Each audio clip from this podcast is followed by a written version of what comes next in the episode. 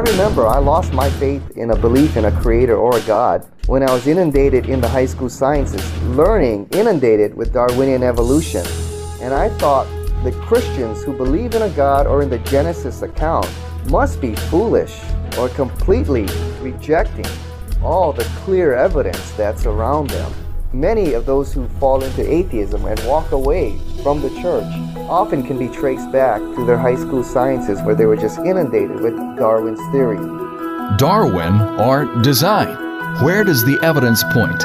Welcome to Evidence and Answers with Christian scholar, speaker, and apologist Dr. Pat Zukeran. Today, you'll hear Pat before a live audience evaluating the Darwinian evolutionary theory of life and the view that life is the result of intelligent design. And by the way, there is much material on this topic you can access at our website, evidenceandanswers.org. Not only can you download today's program, but past programs dealing with everything from atheism to Zen Buddhism. You'll find Dr. Zukeran's articles, interviews with leading scholars, his latest book, The Apologetics of Jesus, and more resources that will educate and inspire you in your quest for truth. That's evidenceandanswers.org. Now let's go to part two of Pat Zukeran's teaching on Darwin or design. Psalm 19 states, The heavens declare the glory of God. The skies proclaim the work of his hands day after day. They pour forth speech. Night after night, they display knowledge. And the purpose of our study of the sciences as Christians is to discover and explore the wonderful design and the mind of the Creator. Few realize that the foundation of the modern sciences were established by men who believed in a creator who created the universe and set it in order. Their goal was to discover the design of the designer. Here are just a few of the great minds of modern times who laid the foundations for many of the modern sciences. Johannes Kepler, considered one of the greatest scientists of modern times. He's the father of celestial mechanics and physical astronomy. Blaise Pascal, the father of hydrostatistics. Robert Boyle, the father of modern chemistry and gas dynamics. Sir Isaac Newton, probably one of the top five scientists of all time, the father of calculus. Charles Babbage, the father of computer science. And the list just goes on and on. Louis Pasteur, the father of bacteriology. Lord Kelvin, the father of energetics and thermodynamics, and the list just continues to go on. The foundation of the modern sciences were founded by men who had a strong belief in a creator. Johannes Kepler writes this May God make it come to pass that my delightful speculation in the Mysterium Cosmographicum have everywhere among reasonable men fully the effect which I strove to obtain in the publication, namely that the belief in the Creator of the world be fortified through his external support. Isaac Newton, probably one of the greatest minds of all time, says this It is not to be conceived that mere mechanical causes could give birth to so many regular motions, since the comets range over all parts of the heavens in very eccentric orbits. This most beautiful system of the sun, planets, and comets could only proceed from the counsel and dominion of an intelligent and powerful being. Now, however, although the sciences were dominated by men and women who believed in a creator, it was quickly hijacked by two non scientists named Darwin and Huxley. In fact, today, Darwin remains one of the most influential theories of our time, not just in the sciences, but this theory permeates in many areas of study. Darwin's theory is taught as the only viable explanation for the origin and diversity of life. And those of you going into the sciences or who are in the sciences often find an underlying hostility to anyone who believes in a God or a creator or intelligent design. For this reason, it's important to understand this theory and how it impacts our faith and how we as Christians should respond intelligently to the challenge which Darwinism poses. Now, many Christians mistakenly believe they can believe in all aspects of Darwin's theory and hold consistently to their faith in God's Word, the Bible. Okay, however, this is a false premise. Let me explain why. Now, Darwin's theory is a comprehensive philosophy stating that all life can be explained by natural causes acting randomly.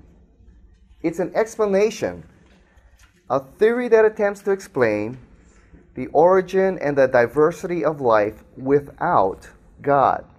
If God did not create the world, then the entire body of Christian belief then collapses. Dr. William Provine, a spokesman for Darwinism, a professor at Cornell University, states this okay, that Darwinism ultimately means no life after death, no absolute foundation for right and wrong, no ultimate meaningful life, no free will. That's the implications of Darwinism. It's a comprehensive theory stating that all life can be explained by natural causes, and therefore there is no need for God. In fact, those who hold strictly to Darwinism are very antagonistic to the idea that a God or a creator exists. Richard Dawkins, Oxford University professor and biologist, and probably the chief spokesman for Darwinism, featured in the movie Expelled, which came out recently. And he uh, wrote one of the best selling books called The God Delusion. And he states this The more you understand the significance of evolution, the more you are pushed away from an agnostic position towards atheism. Buying into Darwinian evolution, therefore, can have a very corrosive effect on your faith in Christ. Because you see, Darwin's theory contradicts what the Bible teaches. It directly contradicts the Genesis account. Genesis states that in the beginning, God created the heavens and the earth. Darwinism teaches that the universe began as a cosmic accident, and life on this planet is just a result of random chance. In other words, there is no ultimate purpose for your existence. There's no reason why you are placed here in the universe. There's really no ultimate meaning for your life. You are merely an accident. And eventually you're going to die and cease to exist. Eventually the universe is going to expand and come to a state of what's called final entropy, and the universe is going to die. So, what difference did it ever make that we were ever here? I mean, the, our ultimate end is extinction. So, what difference did it ever make that we were here? You're going to have to conclude there's no ultimate meaning for our existence. Genesis teaches that God created the universe, He created each one of us for a purpose, and He created this universe for us to enjoy His creation and to explore His design. Our life has meaning if Genesis is true. Our lives have no ultimate meaning if Darwinism is true. Genesis teaches that after the death of the physical body, okay, we exist in an eternal state. Darwinism teaches the only thing we have to look forward to, the only certainty that we have is our death, our extinction, the extinction of those we love, and the extinction of mankind, and eventually the universe. Now, one important thing to understand is that Darwin's theory remains a theory. Although in our high schools and universities it is taught as a fact, it remains a theory. And unfortunately, it's taught as the only viable explanation for the origin and diversity of life. However, Darwin's theory has failed to present a conclusive case for the origin and diversity of life. It remains a theory with several significant flaws, which makes it a theory in crisis. Now, in order to understand the flaws of Darwin's theory, we must first understand some key terms. First, evolution, microevolution, and macroevolution. These are three key terms you got to understand if you're going to understand Darwin's theory and the flaws and the significant flaws that are in his theory. First, evolution. Now, the problem here is that a vague definition is given, and many of these definitions are used interchangeably when we're talking about evolution, which confuses the issue. Often you'll hear the definition that evolution means change over time. That's a very imprecise, vague definition. If evolution means change over time, we're all evolutionists. There's nothing we disagree on. Of course, things change over time. However, that's often the definition that you hear. Darwinian evolution, this is the definition. According to the National Association of Biology Teachers, the diversity of life on Earth is the outcome of evolution. An unsupervised, impersonal, unpredictable, and natural process of temporal descent with genetic modification that is affected by natural selection, chance, historical contingencies, and changing environments. Okay, in other words, evolution teaches that the origin and diversity of life is the result of random chance. It is an undirected, impersonal process. There is no supernatural creator or intelligence behind the universe or behind creation or behind our existence. This is all a product of natural, uh, it's, a, it's a natural process, a product of random chance. Evolution is the belief that undirected mechanistic processes can account for all the diverse and complex living organisms that exist. There is no long range plan or purpose in the history of life. That is what we mean when we're talking about Darwinian evolution. It's not simply change over time.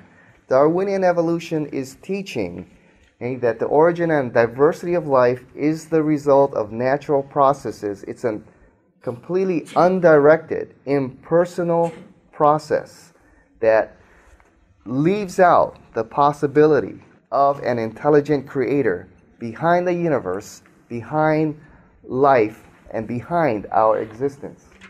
George Gaylord Simpson, the architect of neo Darwinism, states man is the result of a purposeless and natural process that did not have him in mind. Jacques Monod states man must understand that he is a mere accident. So that's one of the key things you must understand. When we're talking about evolution, we're not talking about simply change over time. That's what we're talking about, and the implications are quite significant. Second, you've got to understand that there's two kinds of evolution microevolution and macroevolution. Now, the trouble is, these two are used interchangeably, and that's where a lot of the confusion takes place. Darwin thought what you would have is a tree of life, that you could be able to trace these transitional forms, and they would form this tree pattern leading back to the one cell form of life. However, instead, what you have is something that puzzles evolutionists. You have what's called the Cambrian explosion. For nearly four and a half billion years, there's very little life upon the earth. Suddenly, about five to six hundred million years ago, boom, the earth explodes with life. All the phyla, all the species suddenly appear. Uh, here's another graphic that uh, might portray it better. For nearly 4 billion years, there's very little life upon the earth. Then suddenly, about 6 million, uh, 600 million, 500 million years ago, boom, suddenly the species suddenly appear. 1995, Time magazine did a featured article on evolution's Big Bang. And it states that new discoveries show that life as we know it began in an amazing biological frenzy that changed the planet almost overnight. Hey, the Cambrian explosion, something that continues to puzzle evolutionists to this day. It shows that all the species suddenly, boom, they just appeared and they have remained in their form until this day. Evolutionist Jeffrey Schwartz states this The major animal groups appear in the fossil record as Athena did from the head of Zeus, full blown and raring to go. So, those are some of the flaws, major flaws in Darwinian evolution. Okay? Something you're not going to learn in college or in high school. They refuse to present this. But here's some of the major flaws, and if they are not resolved, the theory does not work. That's why it still remains a theory. Now, I've presented a couple major, major flaws in Darwin's theory. What about the evidence for an intelligent designer? Do we have compelling evidence for that? I'm going to say yes. I think the evidence is overwhelming. It's very compelling for an intelligent designer. Okay? Now, time does not allow me to present all the evidence for an intelligent designer, but since we're talking about the sciences, I'll just talk about one. As we study the universe, we are discovering evidence for design in every realm of the sciences. The more we discover in science, the more we're discovering intelligent design. This is called the teleological argument or the argument from design. Basically, it goes like this If you're on an abandoned island and you see this in the sand, watch, what do you automatically conclude? Someone dropped it. There's someone else on this island. You wouldn't assume that the wind, the waves, the, the lightning, and the sand created this through natural processes, would you? You could assume that. All the parts of a watch are found upon this earth. You could assume, but what's the more reasonable? What's the more logical explanation? Well, someone dropped it. There might be someone else on that island. Now, when you see complexity and ordered design, that points to intelligent design, and we see that in all aspects of the sciences. For example, those of you going into biology, those of you that, that study the human body, it's an incredible machine, much more complex than a watch.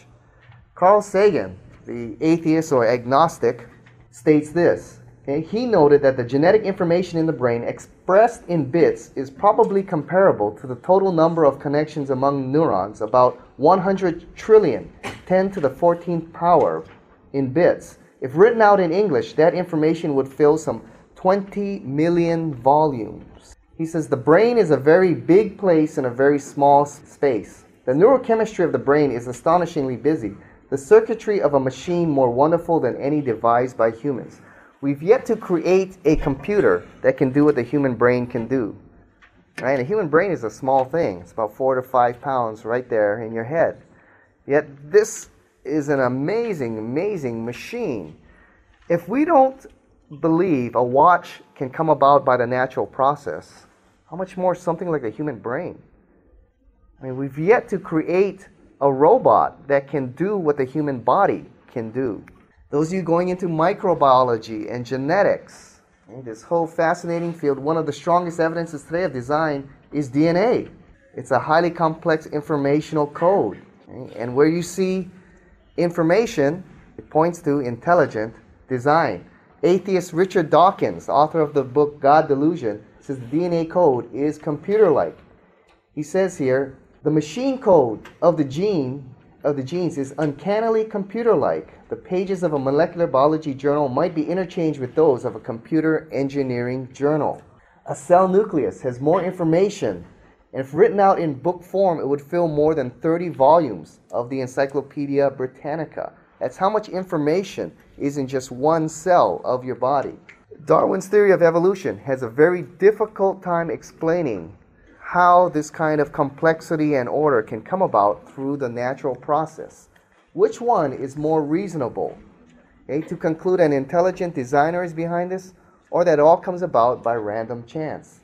Those of you going into physics and astronomy, we are learning that to have life upon this earth, it's highly, highly unlikely that it came about by chance. The probability of that is almost a mathematical zero. A lot of things had to go right in the universe for us just to have life upon this earth. And Dr. Hugh Ross is there, cites nearly 59 different specific aspects that must occur in the universe in order for us to have life upon this earth. The probability of that happening by chance is very, very small. The presence of liquid water is a necessary condition for life, but it's not a sufficient condition. After all, there may be liquid water under the frozen surfaces of Mars and Jupiter's moon Europa, but there's very little chance that complex life exists in either of these places. You see, contrary to what the Copernican principle might suggest, the recipe for life is much more complex than just add water. If a recipe for a planet capable of supporting complex life really did exist, then what ingredients beyond liquid water might be required? The list of necessary factors continues to grow. A lot of things went right on Earth to have uh, yielded complex life, absolutely. The number of factors that have been postulated um, has grown. Currently, the typical number you would see is, in a typical list, would have something like 20. We find that we need to be at the right location in the galaxy, that we're inside the circumstellar habitable zone of a star, that we're in a planetary system with giant planets that can shield the inner planets from too many comet impacts. That we're orbiting the right kind of star. It's not too cool or not too hot. That we're on a planet that has a moon that can stabilize the tilt of its axis. That we're on a planet that's a terrestrial planet. A planet that has a crust that's just thick enough that it can maintain plate tectonic activity. That has enough heat in its interior that it's still circulating its liquid iron core so it can generate a magnetic field. That has an atmosphere that has enough oxygen to allow for complex organisms to survive. That it has enough water and enough continents to allow for the diversity of life or an active biosphere that you need to support complex creatures such as ourselves. All these factors have to be met at one place and time in the galaxy if you're going to have a planet as habitable as the Earth. That video clip was from the DVD that we have outside there called The Privileged Planet. Uh, it was shown at the Smithsonian Institute under much protest and great controversy, but it's by the Discovery Institute. The more we're discovering about life on Earth, the more and more we're figuring out that it's highly unlikely there's life on other planets. This one is very, very unique. So many things had to fall into place exactly in precise order in order for us to have life. The right location in the galaxy, the right distance from the sun, the right speed of rotation, the right elliptical orbit around the sun. The moon is in the exact is the exact size we need in the exact location that we need. Jupiter protects us from meteors and asteroids. There's just a whole host of factors that went right that allowed us to have life upon this earth. And you adjust it just a little bit, and life would not be possible upon this earth. That's how precise it is for us to have life upon this earth. Now, to say that that all came about by chance, the probability of that is very unlikely. What's the more reasonable conclusion? Well, it's probably more reasonable to conclude an intelligent designer put it all together. Well, as we end, let me give you some applications. Okay? First of all, as Christians, we need to understand the theory of Darwin's evolutionary system okay? because it's one of the major challenges to our faith in Christ. A lot of the dismantling of people's belief in the Bible and in Jesus Christ came as the result of their biology class in high school and starting in studying Darwinian evolution. I remember I lost my faith in a belief in a creator or a God when I was inundated in the high school sciences, learning inundated with Darwinian evolution. And I thought the Christians who believe in a God or in the Genesis account must be foolish or completely rejecting all the clear evidence that's around them. Okay? Many of those who fall into atheism and walk away from the church often can be traced back to their high school sciences where they were just inundated with Darwin's theory. Learn the theory okay? and understand the challenge and know okay, the basic flaws in the theory and how to answer that challenge. Number two, when you're in class, okay, for, the, for you students who are continuing to learn this system, don't sit there and challenge the professor or the teacher. Okay, they don't like rude students. But instead, learn to ask very good questions. Often, by asking good questions, you can expose some of the flaws in the theory there. And professors and teachers, we love being asked questions. And often, there's the questions we can't answer. We're going to research and find the answer. And there have been several stories of students who have led their teachers to Christ just as a result of asking good questions and the teacher said, Hey, I'll get back to you on that. And as they did the research, they came to a position of an intelligent creator and eventually faith in Christ. And finally, learn Darwin's theory of evolution. Learn it well. Why? Because if you're going to answer the challenges to Darwin's theory, you better know it so that you are not attacking a straw man. Now, there's some great resources out there for you if you don't get them today. Uh, the Discovery Institute Probe Ministries, probe.org, the Creation Research Institute here in Irving. Many great resources for you to equip you to answer the challenges that Darwinian evolutionary poses. As Christians, we want to meet this challenge and address it intelligently and with integrity. Let's close in prayer together. Father, we thank you that your word is true. Thank you for the evidence that you exist in creation, that we are not simply a accident in time and space, that you created us for a purpose. And each one here discover your design and the purpose that you have created them to fulfill. In Jesus' name, amen. Just a reminder that you can download today's program at our website, evidenceandanswers.org. You'll find resources on everything from atheism to Zen Buddhism. Not only will you educate yourself, but by purchasing our resources, you'll keep Evidence and Answers on the air and expanding around the world as we present and defend the claims of Jesus Christ and His life changing power. And parents and grandparents, you'll want to equip your children with the very interesting resources at evidenceandanswers.org, especially your young people who are in colleges and universities or who are planning to go. Send them strong and equipped with good information so that they may withstand the aggressive attack on their worldview. Thank you so much for your prayers and support for this vital ministry. That's evidenceandanswers.org. For Dr. Pat Zukeran, I'm Kevin Harris. We'll see you next time on Evidence and Answers.